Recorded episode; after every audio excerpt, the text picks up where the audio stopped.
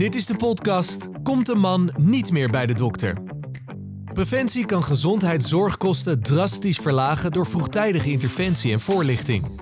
In deze aflevering onderzoeken Alja Sluiter en Stefan van Rooyen de standpunten van politieke partijen over preventieve zorg. Als huisartsen benadrukken ze het belang van gezonde levensjaren toevoegen en regie over gezondheid.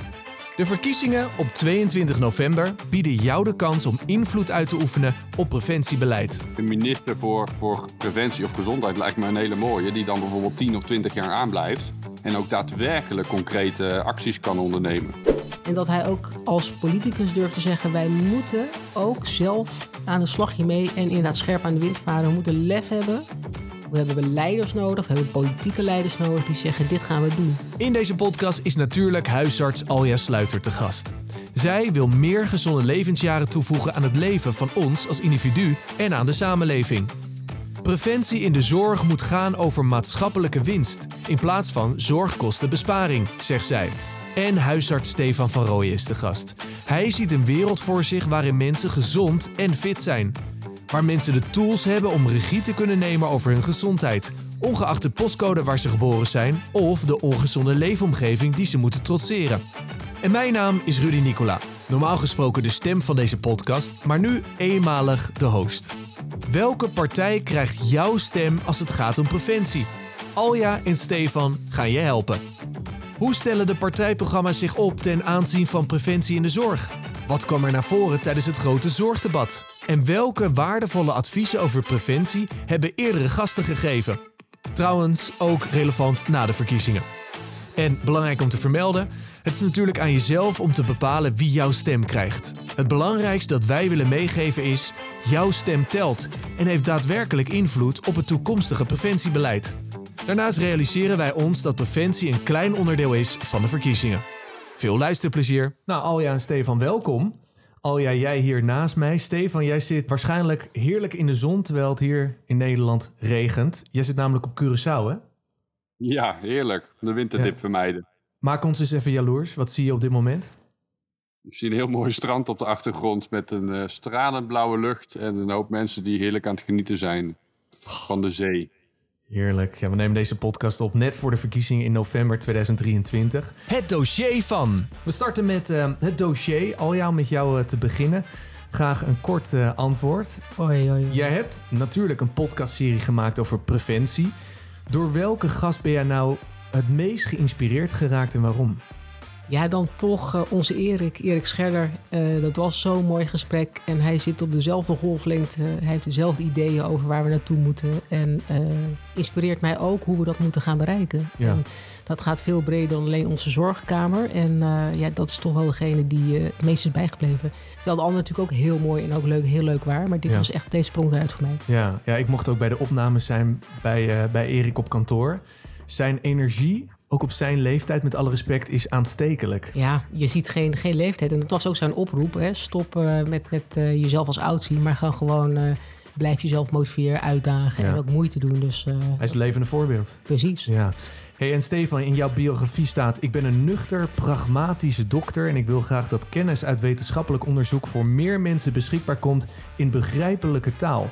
En als we het hebben over die begrijpelijke taal, hè, welk onderwerp is voor jou het lastigste uit te leggen? Oeh, nou ja, ik denk door alles wat er op social media inmiddels komt, is het heel moeilijk om als dokter uh, nog de waarheid uh, uh, te delen met mensen en kost dat veel meer tijd. Dus als je het dan hebt over ja, wat gezondheid is, is dat heel erg complex. Dus ik, ik denk het totaalbeeld uitleggen en wat men dan in stapjes kan doen, dat dat veel meer tijd vergt dan dat wij nu in de spreekkamer hebben. En ook daar nog niet helemaal toe opgeleid zijn. Dus dat vind ik toch echt wat lastig. Ja, en, en hoe ga je dan om met kritiek die je misschien ook wel krijgt op social media? Want je hebt een enorme following. En dan zegt iemand fake news. Ik heb ergens anders gezien dat het niet klopt. Hoe reageer je daarop? Ja, het is erg lastig. Soms reageer ik niet in alle eerlijkheid, want het is bijna niet mogelijk. Uh, ik merk dat op social media er helemaal geen filter is, terwijl in de spreekkamer men nog ook wat respect heeft uh, voor de dokter. En dat is, dat is lastig, maar voor mij is het ook wel weer leerzaam, want het weerspiegelt wel een, ja, een grote mening vanuit de maatschappij. Dus ik, ik leer er op die manier ook wel wat van. Uh, en uh, wat, wat ik hiervan ook geleerd heb het afgelopen jaar, want ik zit nog niet heel lang heel actief op social media, is dat er juist ook behoefte is aan de, de, de, de duidelijke en eerlijke boodschap. Uh, en ja, dat is misschien ook de reden waarom er ineens heel veel volgers mijn video's aan het bekijken zijn. Ja, dat zegt natuurlijk ook wel wat over de behoefte. Al je weer even terug naar jou. Wat drijft jou als het gaat om gezondheid en preventie? Ja, als het gaat om gezondheid en preventie, uh, dan begint toch echt bij mezelf. Hè? De, om zelf fit en ook het voor te leven, hoe dat dan is. Mm -hmm. En ook mijn gezin. Ik heb drie hele mooie kinderen. Ik ben heel trots op ze en hoe ze het doen. Ik wil ze ook een gezonde basis meegeven. Uh, en ook mijn relatie, daar gaat het ook over preventie en gezondheid. Ik heb een hele fijne, prettige man die mij uitdaagt en motiveert daarin. En voor de samenleving, ja, dan heb ik, uh, ik heb de ambitie, maar ik voel ook de verantwoordelijkheid om te gaan voor een gezonder Nederland. Waarin eigenlijk iedereen, of je nou uh, arm bent of niet, iedere Nederlander gewoon uh, gezonder oud kan worden. En dat is eigenlijk wat mij drijft. Ja, en hoe zit het bij jou, Stefan? Want zoals je net al aangaf, je bent heel actief op social media. Je probeert mensen echt te helpen. Waar zit jouw drive? Uh, mijn drive zit dat ik heel moeilijk tegen onrecht kan. En dat ik vind dat mensen niet opgelicht moeten worden. En dat komt ook uit mijn verleden. Ik ben gepest geweest. En ja, ik vind gewoon dat, dat, iets, dat de wereld eerlijk moet zijn. En ik merk nu dat er heel veel pesterijen en, en ziekmakende uh, shows op social media voorbij komen. Waaronder uh, het verkopen van supplementen bijvoorbeeld. Oh ja. En uh, ja, daar gaan honderden miljoenen per jaar in om. En die markt is nog steeds groeiende. En mensen trappen erin, want het wordt verkocht alsof het in, in een paar weken tijd hun problemen oplost. En die problemen zijn inmiddels gigantisch in ons land. Hè. 10 miljoen Nederlanders hebben één of meer chronische aandoeningen.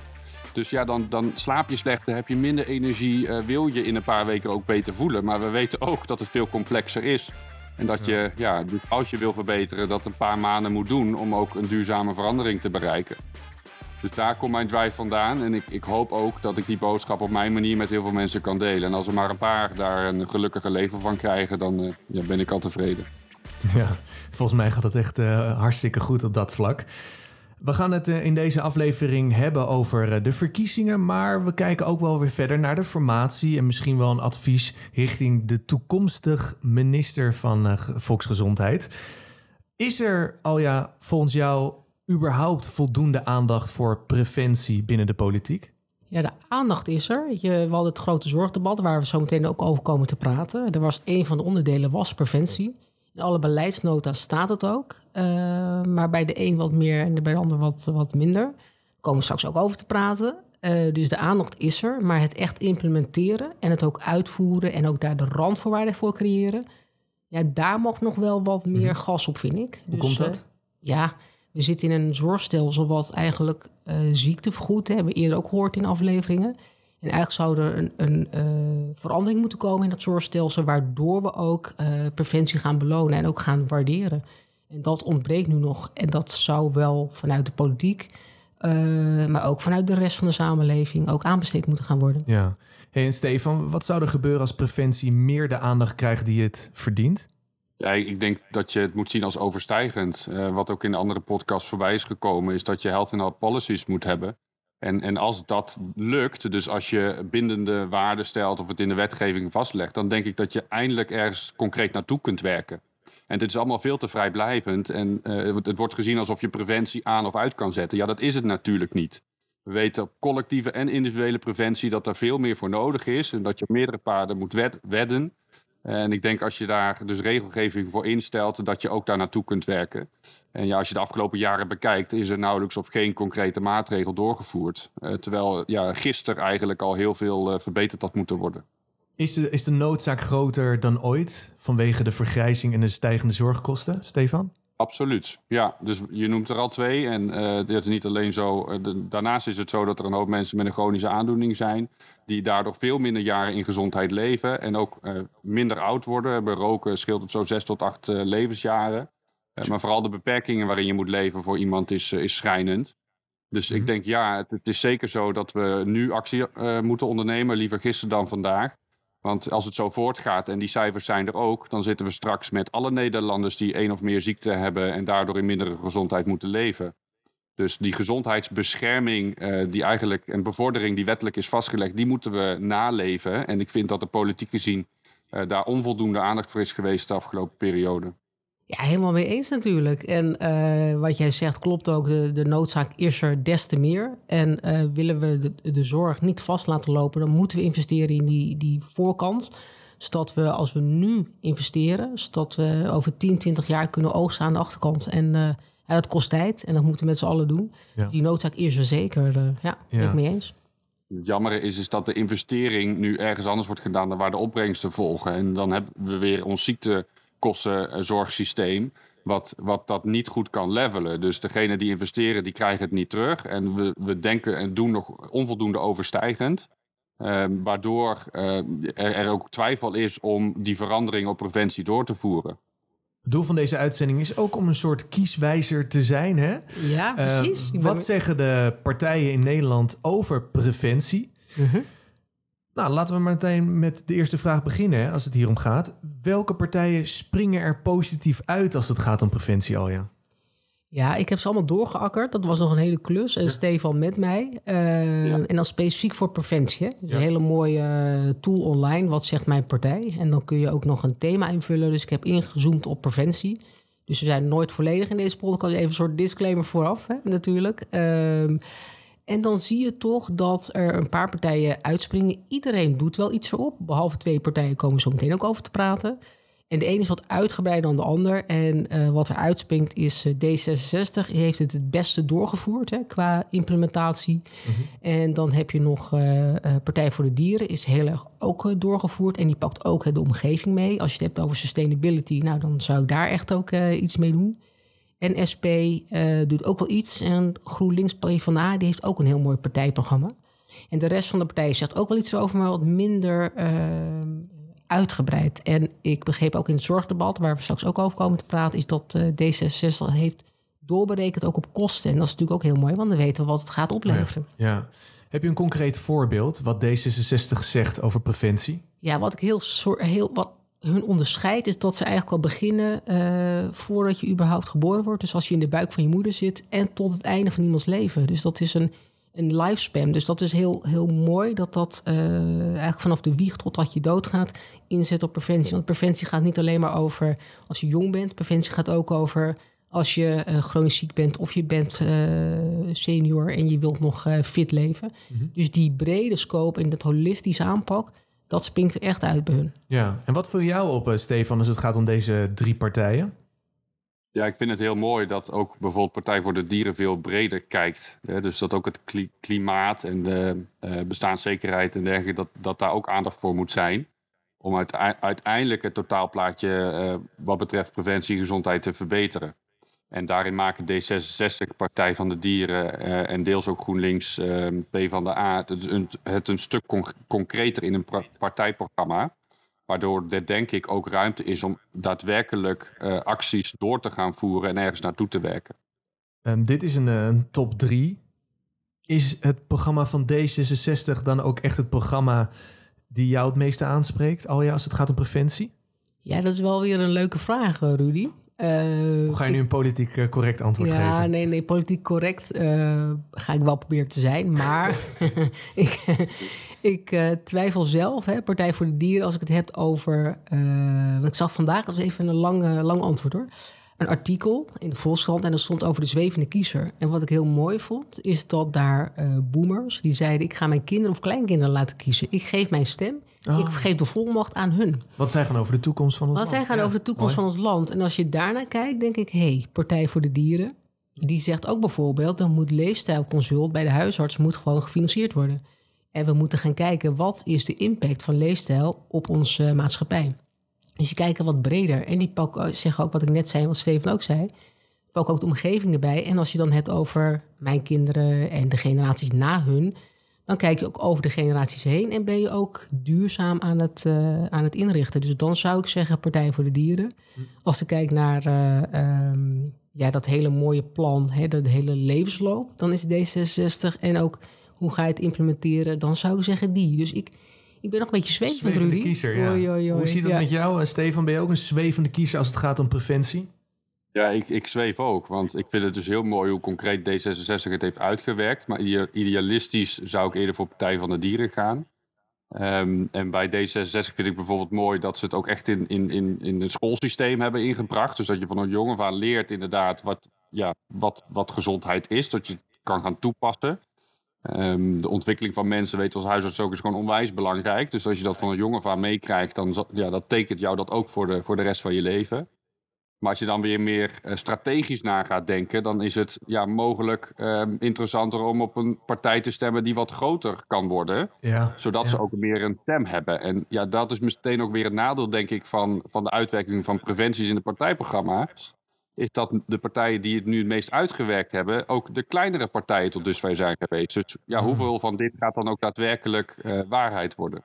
Dat is een mooie toevoeging, want je moet natuurlijk dan ook strategisch stemmen. En wij weten dat de uh, Partij van de Dieren inderdaad, die staat niet in de top 5 op dit moment. Dus uh, ja, nou het is lastig alleen van hoor. deze drie Heel partijen lastig. GroenLinks. Ja, we kijken naar de peilingen. Ja, ja. Ik vind hem lastig nog. Want ga je strategisch stemmen of ga je voor je ideaal? Ja. Keuzestress, uh, Rudy. Ja. Ja. dat kan me voorstellen. Ja. Kijk, dit is dus de sunny side up, om maar even in Curaçaose taal te blijven. Precies, De precies. top drie, maar er zijn ook een aantal partijen die bijna niets zeggen over preventie, of juist helemaal niets. Om welke partijen gaat het dan al, ja? Ja, dat is wel heel interessant. De PVV zegt van ja, we, we vinden eigenlijk niet dat daar uh, iets aan gedaan moet worden. Daar zijn we, we zijn gewoon bijna tegen. Ze hebben er ook heel weinig over opgenomen. En uh, Forum zegt zelfs, we moeten uit het preventieakkoord stappen. We moeten we helemaal weer terugdraaien. Dus dat zijn twee partijen van ik denk, nou, die krijgen zeker mijn stem niet. Nee, maar Nee. Jij, jij leest dat dan. Wat gaat er dan door je heen? Ik denk, wat kortzichtig. Wat denk ik... uh, Dat is nog zacht uitgedrukt of niet? ja, dat is weer politiek correct Oh, natuurlijk. gaan we weer, ja, ja, ja.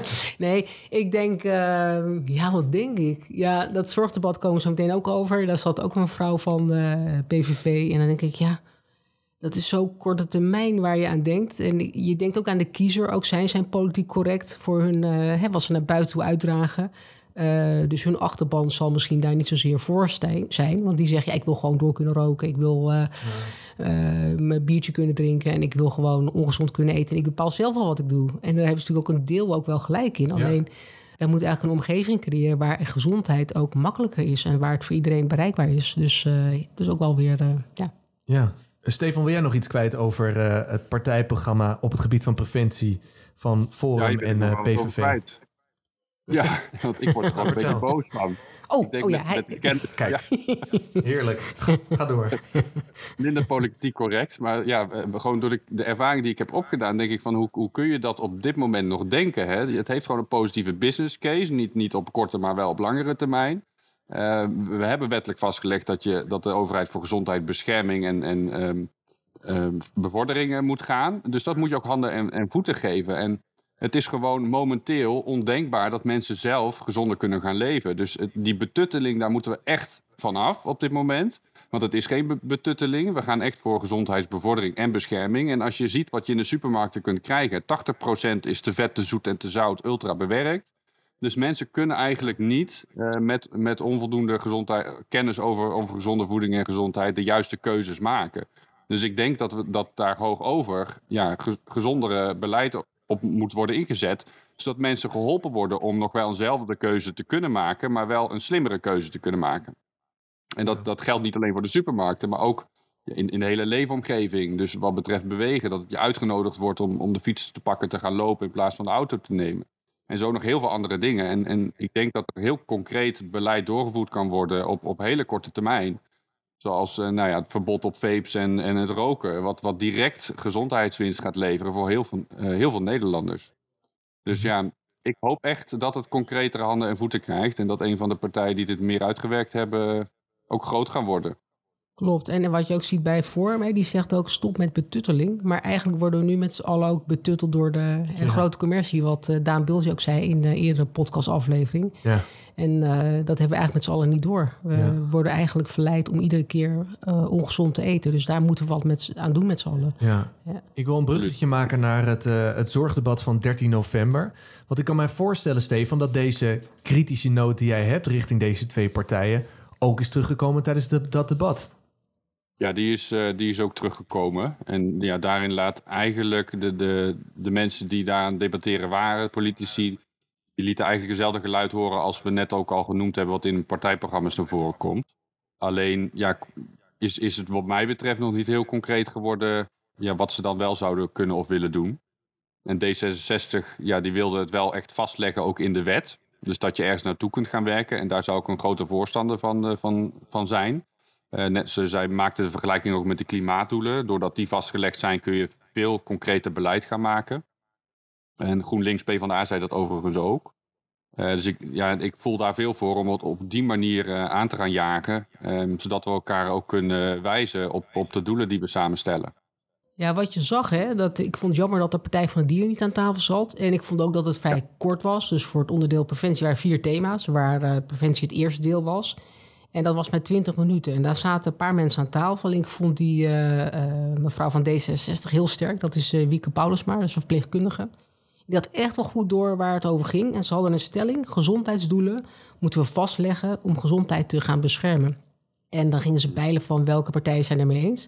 En D66 zei, ja, we zijn ermee eens. En wat jij ook vertelde is, net als de klimaatdoelen moeten we dat gaan vastleggen. Anders gaan we te langzaam als we dat niet doen. En ze noemden ook heel mooi de gezondheidsverschillen daarin.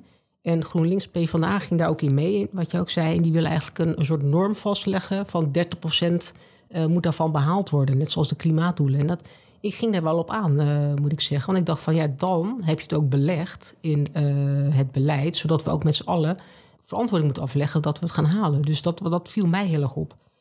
SP had ik niet zozeer in hun beleidsnota gezien, maar ze hadden heel erg gefocust op voeding. Dat is natuurlijk ook essentieel. Dus daar, dat viel me positief op eigenlijk. Ja, had ik niet verwacht. Ja. Zijn er nog ja. meer um, onderwerpen die besproken werden op dit zorgdebat waarvan je zegt van nou, dat is wel even belangrijk om te benadrukken? Ja, dit was eigenlijk de enige uh, stelling die ze deden. En ze hebben ook nog een poll gehouden onder oh. alle uh, luisteraars. Dat waren volgens mij 2.000 of 3.000 die meededen. En uh, wat zij zeiden van ja, zet in op leefomgeving qua preventie. Dus dat is belangrijk. Belasting op ongezond eten moet naar omhoog. En uh, belasting voor BTW op gezonde voeding moet eigenlijk eraf. Nou, dat ja. vonden ze heel belangrijk. Geen fastfood meer in uh, sportkantines, in scholen, dat soort omgevingen. En rook en vape moet eigenlijk afgeschaft worden, vertelde de samenleving aan ons, of de, me de, mensen die deelnamen. En ook de eigen verantwoordelijkheid van de inwoners. En die vond ik wel interessant, want ik dacht, ja, dat is ook wel iets waar we... Je hebt zelf ook eigen verantwoordelijkheid hierin. En het is niet alleen maar uh, de politiek, maar ook uh, de zorg en de inwoner zelf. Dus dat is, uh, vond ik wel een mooie toevoeging ook, wat ze, wat ze zeiden in die poll. Ja, wat, wat mij daarnaast nog opviel, is, is dat een aantal partijen zoals het Nieuw Sociaal Contact en de PVV het ook een stuk breder trekken. Dus dat ze bij preventie ook praten over armoedebestrijding, bestaanszekerheid. En, en daardoor ja, het, het wat, wat mij betreft ook een stuk vager houden. Ja, het is alleen al lastig, denk ik, om dit soort heel concrete uh, stappen om bijvoorbeeld het roken en vapen te verbieden of duurder te maken, om die door te voeren. Laat staan dat je op al die verschillende niveaus tegelijkertijd beleid gaat maken. En je noemde het in, in het begin al, Rudy, dat ik ja, pragmatisch ben. En dus dan denk ik bij mezelf van hoe, hoe kan je dit dan tegelijk allemaal door gaan voeren met een kabinet wat er ja, hopelijk drie, ja. vier jaar zit. Maar dan alsnog ja, geen overstijgend plan is om dit weer, weer uh, voor te zetten. En daar zit het hem in, denk ik.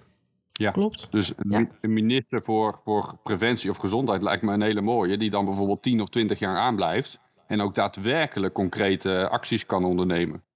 Zullen we eens luisteren naar de gasten uit, um, uit de voorgaande afleveringen? Zeker. Je noemde hem al, Erik Scherder. Zullen we eens uh, luisteren wat hij als advies heeft gegeven aan de toenmalig minister van Volksgezondheid Ernst Kuipers. Even duidelijk statement maken. Nee, duidelijk. Het is gewoon, ja. die evidentie ligt er gewoon. De eerste, maar die moet nog eventjes, uh, ja, ergens moet die doorkomen. Maar dat, dat, waarom komt het niet door? Ja, ja dat, dat is heel, heel, heel uh, ja, ik weet het antwoord niet. Het is lastig, vind ik, ja. Ik, ik, zou zeggen, volgens mij moet je het integreren in beleid... en moet daar gewoon een minister van Welzijn komen. Is dat een nou, idee? Het liefst hebben, we, hebben wij, dat we bedoeld met de groep van Joop Albeda, Louis van Gaal, uh, Epke, Sarina, hebben zitten. En jij bent bij 2020 ben geweest, hè, in Den Haag? Ja, ja, ja. En, en met hen. En, en uh, we hebben eigenlijk gevraagd: zet er iemand boven, boven de partijen. Want anders krijg je vier jaar lang iemand die het wel ziet zitten. En dan weer iemand die het niet ziet zitten. Of die het allemaal niet zo belangrijk vindt. Je moet er iemand boven de partijen doen. die niet meer afhankelijk is van hoe vallen de verkiezingen uit. Kom op, dit is gewoon Nee, het is... volksgezondheid hè, waar we over praten. Het is overstijgend. Dit gaat overstijgen. Exact. Precies. Ja. ja. Het niet, moet niet afhangen nee. van de goede zin van degene die op dat moment zit. Nee, ja, ja. nee echt niet. Stefan, zit je nu met een glimlach te luisteren naar dit fragment? Ja, absoluut. Hier kan ik me ja. helemaal in vinden. Dat is ook mijn eigen praktijkervaring, onder andere met Fit for Surgery bijvoorbeeld, om dat voor alle mensen mogelijk te maken. is dat het op en af gaat. Hoe kun je nou beleid maken als je maar twee, drie jaar aan bent? Dat gaat, dat gaat toch gewoon niet? Dat is precies wat jij ook eh, net aangaf, inderdaad. Nou ja, Alja, ja. ja, ik begin weer te glimlachen. Ja. jij, jij ziet mij natuurlijk. En uh, ik, ik krijg weer energie. En inderdaad, uh, het is wat ik ook net zei. Want hij zegt ook eigenlijk, als je nu investeert... dan kunnen we over een x aantal jaren kunnen we ook gaan oogsten. En het moet eigenlijk boven de departementen uit. En dat is natuurlijk heel uh, waar we naartoe moeten. Dus, Toch ik ben... lukt het hem niet. Hij, hij zit daar aan tafel, maar op een of andere manier komt het net weer niet binnen. Waar ligt het aan? Ja, toch ons stelsel wat veranderd moet worden. Iedereen ziet het wel, maar het ook willen doorvoeren, ja, dat is nog wel een uitdaging. Tegelijkertijd denk ik, ja, we moeten het gewoon gaan doen. We moeten gewoon uh, bottom-up moeten we het gaan, uh, gaan uitvoeren. Dus gewoon uh, laten zien dat het kan en dat het effectief is. En dan zal de praktijk bewijzen dat het ook echt effect heeft. Ja, er is best wel welwillendheid hoor. Ook toen ik bij het ministerie ben geweest. Alleen ja, lopen zij ook tegen het systeem uh, aan wat wij hebben. Ze hebben verschillende departementen waar allemaal andere adviseurs en beleidsmakers zitten. Um, en dan zijn ze beperkt in de tijd die ze hebben en aan hun eigen politieke agenda. En de lobby zit nog steeds tot vrij hoog in onze politiek. Dus ja, ja. al die factoren maken, het is veel complexer nog dan dat ik nu uh, in een paar zinnen vertel, maken dat het gewoon in dit systeem heel lastig is om dit daadwerkelijk voor elkaar te krijgen. Laten we luisteren naar het tweede fragment. Uh, voormalig directeur, bestuurder van de Patiëntenfederatie, Diana Veldman. Ik zou tegen hem zeggen, beste Ernst Kuipers, uh, we weten dat uh, mensen met een aandoening zien en snappen dat een gezonde leefstijl ook voor hen belangrijk is, echt tot verbeteringen kan leiden, maar ze vinden het ook moeilijk. Help hen alsjeblieft door leefstijl een integraal onderdeel van de zorg te maken. En daar dus ook de bekostiging en de bemanning voor te regelen. Ja, dit laat natuurlijk heel mooi zien. Als wij, als, zoals ik opgeleid ben, hè, ben ik altijd, uh, dacht ik, oh, preventie zit er eigenlijk voor de zorg. Maar preventie zit ook in de zorg. En als wij dat, we hebben namelijk ook een taak dat als jij ziek bent, zien we dat het ook effect heeft dat jij aan je leefstijl gaat werken. Dus als jij diabetes hebt, of je hebt uh, hoge bloeddruk, of je hebt een chronische aandoening dan weten we dat het ook effect heeft op jouw uitkomsten. Dat jij misschien minder medicatie nodig hebt, dat jij uh, betere grip hebt op je leven. Dus dat is ook wat zij bepleit. En dat is ook de coalitie Leefstijl in de Zorg. Die heeft een, uh, een missie om in 2025 leefstijl integraal onderdeel te maken van de zorg. En bij de zorgverleners dat ze dat ook hebben. En dat is natuurlijk een hele mooie oproep. En daar sluit ze ook bij aan. En patiënten, ze hebben een poll gehouden, vertelden ze in die aflevering. En patiënten vertellen ons dat ze dat ook willen. Dus hm. ik denk dat dit gewoon moet. Ja. Dit is een randvoorwaarde. Ja, daar kan ik me helemaal bij aansluiten. Want ik merk ook in de huisartsenpraktijk dat eigenlijk iedereen met een chronische ziekte wel weet dat ze liever en beter gezonder kunnen leven. Alleen door die leefomgeving is het zo ontzettend moeilijk. Uh, en de mensen die wel willen, die, die krijgen in mijn ogen te weinig tools om zelf aan de slag te gaan. Er zit nog een te grote gap tussen wat wij medisch wetenschappelijk weten en ten opzichte van wat iemand zelf kan doen. Dus je moet een, ja, een hele grote weerstand overwinnen om in die ongezonde leefomgeving en misschien het gezin wat nog steeds doorrookt of ongezond dooreet, om, om daar een, stevig plan tegen te hebben. En dat vergt gewoon veel meer uh, aanpak vanuit de zorg zelf. Het is ook voor de huisarts is een van de vijf kerntaken die we hebben. Preventie staat daar dus uh, vast in beschreven. Uh, dus zowel die individuele preventie moeten we vanuit de zorg aanjagen en de collectieve preventie vanuit de overheden. En als je dat van alle kanten tegelijk doet, ja, dan kun je denk ik verschil maken. Volgende fragment is van uh, Kees Kraaienveld. Hij is van uh, de Argumentenfabriek. Maar het is er al wel. Hè? Psychologie op school, het is er allemaal. alleen dat moet, dat moet nog een beetje... Het moet het nieuwe normaal worden. Precies. Het mentale normaal eigenlijk. Ja, het, mentale normaal. Het mentale normaal, ja. ja. Hey, en wie moet er allemaal meedoen, zeg jij, vind jij? Ja, het antwoord is natuurlijk iedereen. Iedereen. Uh, maar we kunnen wel gewoon het, het trappetje af. Uh, hè. Je kan natuurlijk gewoon uh, zeggen, nou, de Rijksoverheid die moet er wat aan doen. Nou, die, die zijn er dus mee bezig. Ja. en die moeten niet alleen mooie plannen maken, maar ik vind dat ook dat, dat met significante budgettaire verschuivingen gepaard zou moeten gaan. Nou, die zijn er nog niet. Hè. Dus we geven nog steeds heel veel uit aan zorgconsumptie en heel weinig aan gezondheidsbevordering of het bevorderen van de mentale kracht. En, en die verschuiving is er nog helemaal niet. Hè. Dus die, dat zou ik heel belangrijk vinden. Dat er gewoon wat meer geld zou gaan naar uh, gezondheidsbevordering. En ook zoiets als het versterken van de mentale kracht van de jeugd. Hè. Dus beter onderwijs, goede integrale scholen in plaats van uh, het nu wat uh, chaotische primaire onderwijs. dus dat zijn dingen die de, die de overheid kan doen op, op rijksniveau. Ja, dus meer aandacht voor het mentale welzijn. Jazeker. Dat, uh, hij vertelde heel mooi en dat, dat uh, herken en erken ik ook. Dat we heel erg bezig zijn met de uh, lichamelijke fitheid van mensen. En dat we eigenlijk onze mentale gezondheid verwaarloosd hebben in Nederland. En dat zie je ook wel in de, de, de wachttijden in de GGZ. Dat is echt wel heel schrijnend, vind ik. Dat zie ik ook als huisarts. En daar moeten we echt iets aan doen. En uh, als we daar aandacht aan voor hebben, ook bij de jeugd, hè, corona heeft dat laten zien, daar moeten we wat mee. Dus dit, dit pleidooi uh, ben ik het helemaal mee eens en dat moeten we oppakken. Dan kunnen we niet alsnog nog een keer gaan verwaarlozen met z'n allen. Dus de politiek moet echt aan, is aan zet op dit onderdeel. Ja, merk jij dat ook, uh, Stefan, dat steeds meer mensen strukkelen met mentaal welzijn? Ja, ik schrik daar enorm van. Uh, ik kan je vertellen dat ik iedere dag uh, wel één of meerdere twintig en dertigers uh, in mijn spreekkamer tegenkom met mentale problemen. En die het dan eerst leggen op, op het fysieke. maar waar, waar we er uiteindelijk achter komen door bijvoorbeeld een 4DKL-vragenlijst. Dat het toch echt door een ja, mentale um, disbalans komt. En ja, dat, dat, eh, dat is voorheen veel minder geweest. Door corona, wat al je terecht zegt, is 40% van de jongeren die mentaal lijdt. En als je het mij vraagt, dan zou ik pleiten voor dat je gewoon naar een psycholoog kan gaan of een coach. Um, uh, net zoals dat je bij een blessure voor een spier naar een fysiotherapeut gaat, dat je dan ook naar een psycholoog kan om je, om je brein te trainen. En maar mindfulness bijvoorbeeld die rust te vinden door de dag heen, zodat die stress niet oploopt. En ik merk dat bijna niemand uh, tot een 30, 40ste daar überhaupt mee in aanraking is gekomen en dat ook actief beoefent. Ja, dan ga je dus hele grote problemen krijgen, zoals we die nu ook in de, in de maatschappij ervaren. Vierde fragment is van Hanneke Molenma, zij is van TNO. En ik denk ook dat het nieuwe kabinet en de nieuwe minister daar dan een heleboel op kan doen. En dat we daarnaast onverminderd uh, aandacht moeten blijven vragen voor dat idee van health in all policies en for all policies. Uh, omdat het uh, gezondheid, zeg ik altijd, is een middel. Is een middel om te kunnen doen wat je belangrijk vindt, maar is ook een middel om ons land natuurlijk. Hè, een gezonde bevolking helpt ons land uh, echt in van alles. om te draaien is, heel, is gewoon ja, de basis voor mij. Ja, dat was heel leuk, want het kabinet was net gevallen. Toen gingen we bij haar praten, toen vertelde ze dit. En dit is nog steeds actueel voor mij. Want als je gewoon gezondheid in al het beleid zet, dan gaat de rest ook wel vanzelf en gaat het ook gaat het vaker lukken. En zorg je ook voor heel veel oplossingen van andere problemen. Dus niet alleen de gezondheidszorg, maar ook voor de duurzaamheid, voor de sustainability. Dus als ze dit oppakken en ook ervan bewust zijn dat dit ook nodig is, dan denk ik ook dat de implementatie volgt uit. Dus uh, dit is ook een heel mooi pleidooi. En het is nog steeds heel actueel en waar we naartoe moeten met voor mij. Ik denk, uh, we hebben het al eerder in deze podcast over gehad, dus dat het geen aan-uitknop moet zijn, maar dat het structureel in alle beleid moet komen. En dan pas ga je ook overstijgend uh, alles wat, wat betrekking heeft op preventie, op gezondheid kunnen verbeteren. Laten we naar het laatste fragment gaan, namelijk Maarten van Ooyen, nu, terwijl we dit opnemen, november 2023, demissionair staatssecretaris van Volksgezondheid, Welzijn en Sport. Alleen met niet controversiële voorstellen komen we er niet op het gebied van preventie. We zullen soms echt lef moeten hebben, tegen de stroom in moeten gaan. Geldt zeker voor de politiek. Ik kijk echt in de spiegel.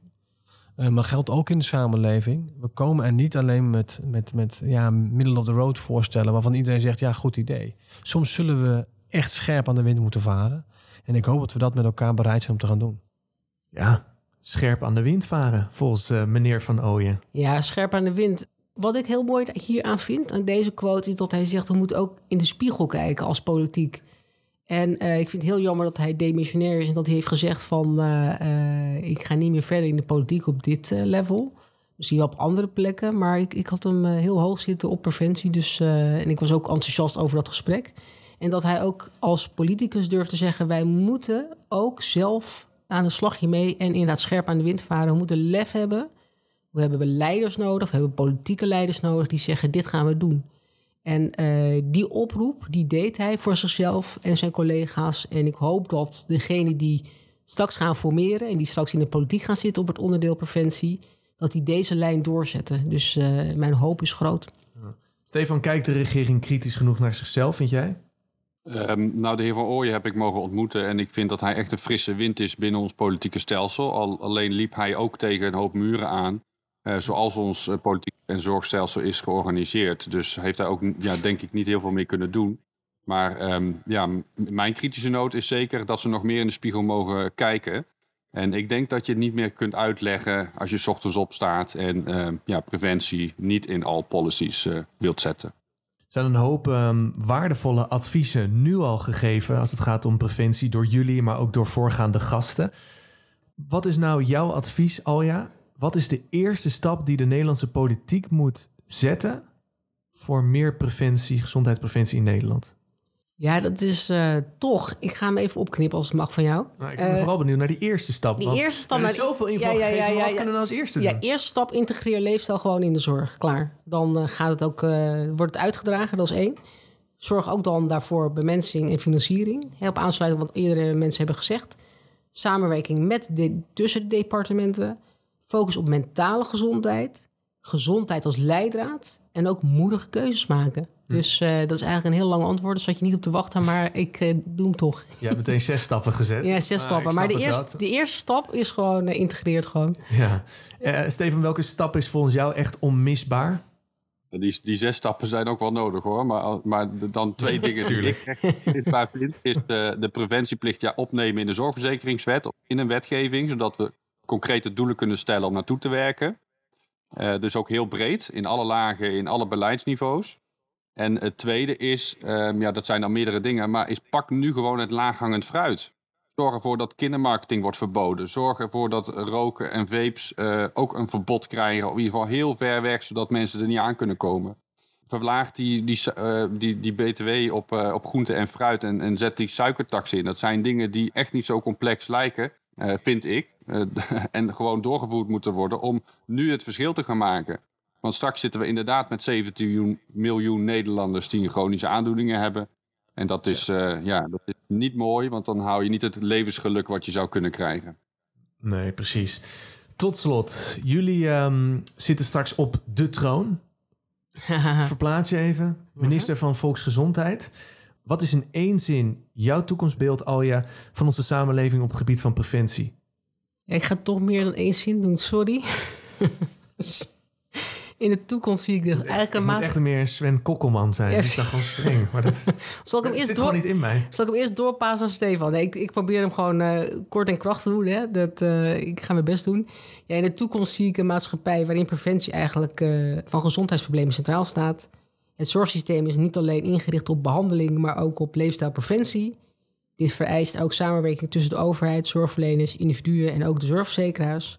Dat vergt omdenken en over tien jaar hoop ik dat we een samenleving hebben waar gezonde keuzes haalbaar zijn en betaalbaar beweging eigenlijk normaal is en de mentale gezondheid evenveel aandacht krijgt. En het doel is ook om armoede te bestrijden. En ook nog duurzaam te zijn. En ik hoop ook dat die nieuwe generatie het gaat oppakken. Eh, die vol verantwoordelijkheid kan nemen om die gezonde keuzes te maken. Heel veel zin in, maar ik heb ze toch gezegd. Sorry, sorry, sorry. Jij, eh, Stefan? Ik weet niet of dat dit een sollicitatie was, maar eh, ik, heb, ik zou al ja meteen Zou je het aannemen. willen? Zou je het willen ooit? Oh, je wilt me aannemen. Voor wat wil je me aannemen? Als minister van Volksgezondheid. Ja, Ah, maar die ambitie die zit niet in jullie. Volgens mij krijg ik ruzie in week 1 met allerlei eh, mensen. Oh ja, oké, ja. Ik snap. Omdat ik dan toch nog minder politiek correct kan zijn dan ik zou moeten zijn. Ik weet niet of dat Stefan dat herkent, maar goed, ja. Dat herken ik wel. Dus ik zou een tweede minister aanstellen. Die echt zich richten op preventie en gezondheid. En eh, die ook echt de mogelijkheden krijgt om, om op langere termijn, dus over tien jaar beleid eh, te kunnen maken. Zodat we dat in de praktijk, in de maatschappij, concreet door kunnen voeren. Als je dan in één zin aan mij vraagt, ja, wat ik hoop is dat we de, ja, alle Nederlanders zo makkelijk mogelijk kunnen maken om ehm, ja, voor hun zo, zo gelukkig en gezond mogelijk leven te leiden. En daar, ja, er zijn al die dingen voor nodig die we in de podcast hebben besproken. Maar dat is voor mij, wat mij betreft, het, eh, het grotere doel. Bedankt voor het luisteren. Hopelijk ben je een stuk wijzer geworden over de rol van preventie in de gezondheidszorg en de visie van de politieke partijen hierin. Wil je nog meer verdieping? Bekijk dan watzegtmijnpartij.nl.